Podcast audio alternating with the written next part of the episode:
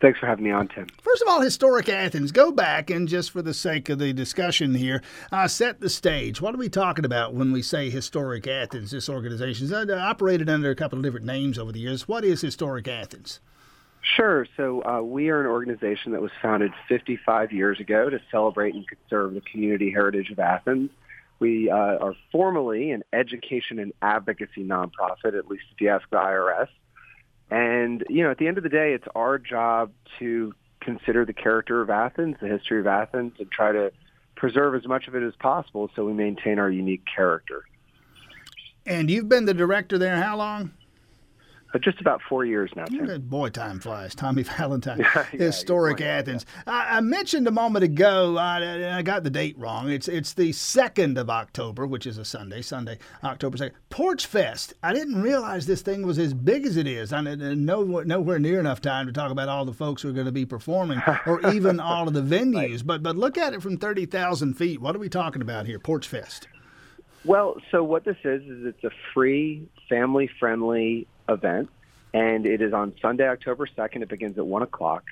But Historic Athens Porch Fest is an opportunity to see some of the best uh, musicians and talent in Athens, which means, in my opinion, the best musicians and talent anywhere, uh, for free uh, against the backdrop of six of our beautiful historic neighborhoods here in Athens. And on that one day, just to give your listeners a sense of the scale, uh, there will be 155 individual concerts on over 150 individual porches. So each hour between 1 o'clock and 6 o'clock, uh, every hour there will be roughly 30 concerts spread throughout that area where you can walk from concert to concert. Um, and then it concludes at 7 o'clock with a single concert called the Mayor's Show, where uh, Mayor Kelly Girtz hosts the mayor of Winterville, who's a musician, Mayor mm-hmm. Dodd Ferrelle, uh, for our seven o'clock closeout show. All right, uh, Normaltown Boulevard, some of the neighborhoods. What are some of the others?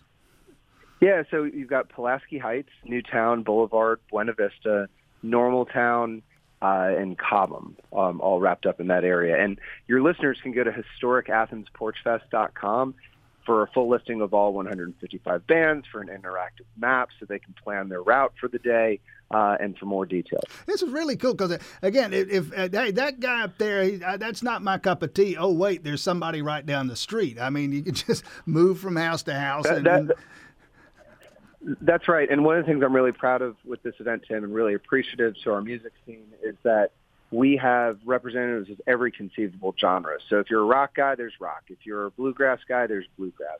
And uh, this year we actually made sure so that the lineup document that you can see through that website, you can actually sort by genre. So you mm. can find your cup of tea and go sip your cup of tea.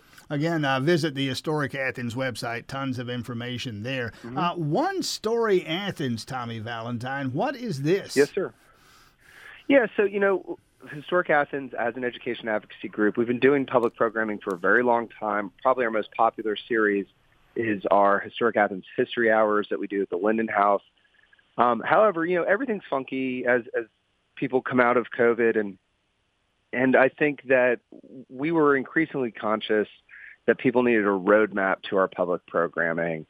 And so uh, Hope Eigelhart, who uh, works with us, um, Hope has designed a 52-week uh, public programming series in partnership with UGA Wilson School and Christian Lopez of the Oral History Initiative at UGA.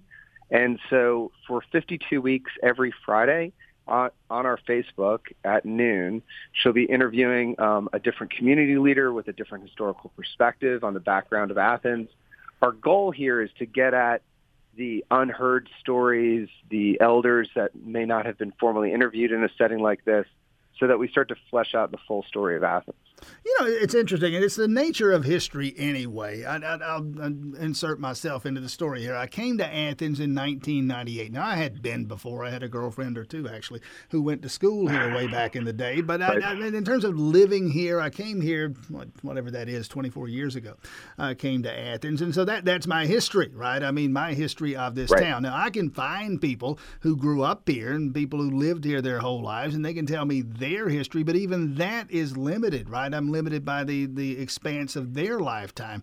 Uh, and as we, and some of us want to, go back and dig deeper and learn more about the early years of Athens, the early history of Athens, the University of Georgia, a tremendous resource. What else is out there? I think, I don't know, I think of Michael Thurmond's books, for example, uh, in that's terms right, of places right. you yeah. go. And that's, yeah, Story Untold is a great example. And it's still amazing to me that he wrote that at such a young age. But yeah, you know, I, I, I moved to Athens when I was five years old, and I'm not five years old anymore.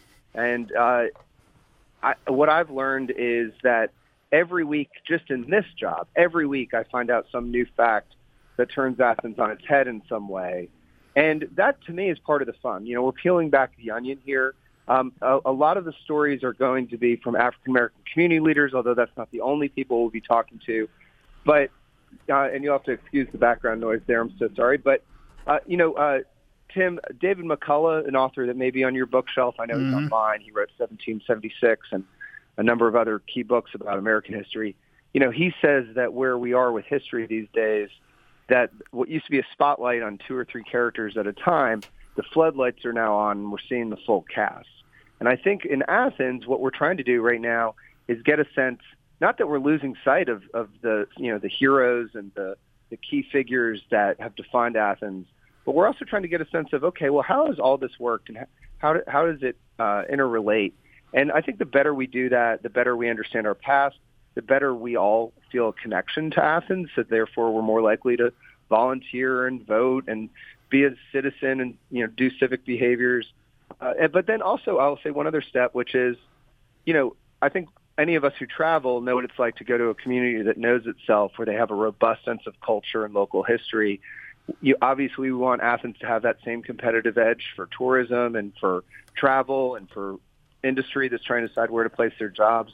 So the better we do that work, the more we explore history, the more we preserve history, I think the better positioned Athens is for the future. Oh, you mentioned that. Things like, for example, uh, relatively new to the local landscape, that this music walk of fame in Athens. That is nothing mm-hmm. more than a literal, visible manifestation of some recent history and a big part of what this community is. Oh, that, that's absolutely right. And it, and that, you know, as someone, you know, I cut my teeth in the music scene.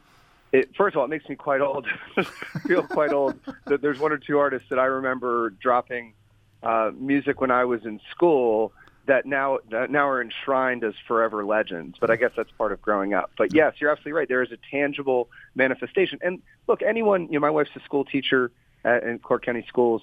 I think anyone that knows a teacher or remembers their education, everyone learns differently. Some people can l- learn just by word. Some people have to read. But a lot of us are tangible. We got to touch things to learn.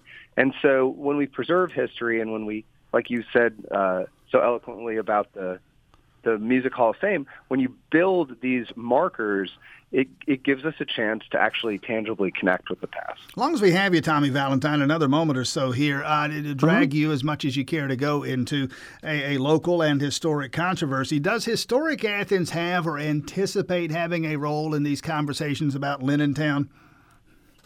Oh, with Linnentown, I thought you were going to ask me about Taylor Grady because I know that I, I've been told that you all have been talking about that. But there's always lots to talk about. Um, I, I don't know about anything about being dragged in. I know that we, uh, you know, we hosted one of the first public sessions on Linnentown, and I think that's again part of that full story of Athens that we're trying to flesh out. Uh, you know, we're in regular communication, I think, with all of the parties that are involved in the Linnentown discussion. But you know, they say sunlight's the best disinfectant, and so our, you know, our role in that really has mainly just been providing an educational platform for people that are interested in that to find out more. Oh, you mentioned it, Taylor Grady, and there is that issue, and thank you for jarring the memory there. The junior league pulling out, somebody's got to run the place. Where does that stand? Yeah, so there's an RFP out right now, and uh, various entities are developing plans uh, that they're hoping to submit ahead of the September 13th deadline. Um, I can uh, tell you and your listeners that uh, we're, we're very excited about some of the plans that are coming together, and in fact, we are developing the uh, the formation of a public-private partnership, and we can't reveal the full details on that yet. But I would say by mid-month uh, there'll be more details on exactly how that's come together. But we are going to work with one entity that is taking a crack at this and see about going in with them, and if the city will have us, try to uh, act as stewards of that site moving forward. Tommy uh, Tommy Valentine, Historic Athens again. Porch Fest on the 2nd of October for Sunday in October. Information about that and One Story Athens on the Historic Athens website. HistoricAthens.com is that website. Tommy Valentine, thanks for your time this morning. Best of luck moving forward. Thank you so much. Have a great day.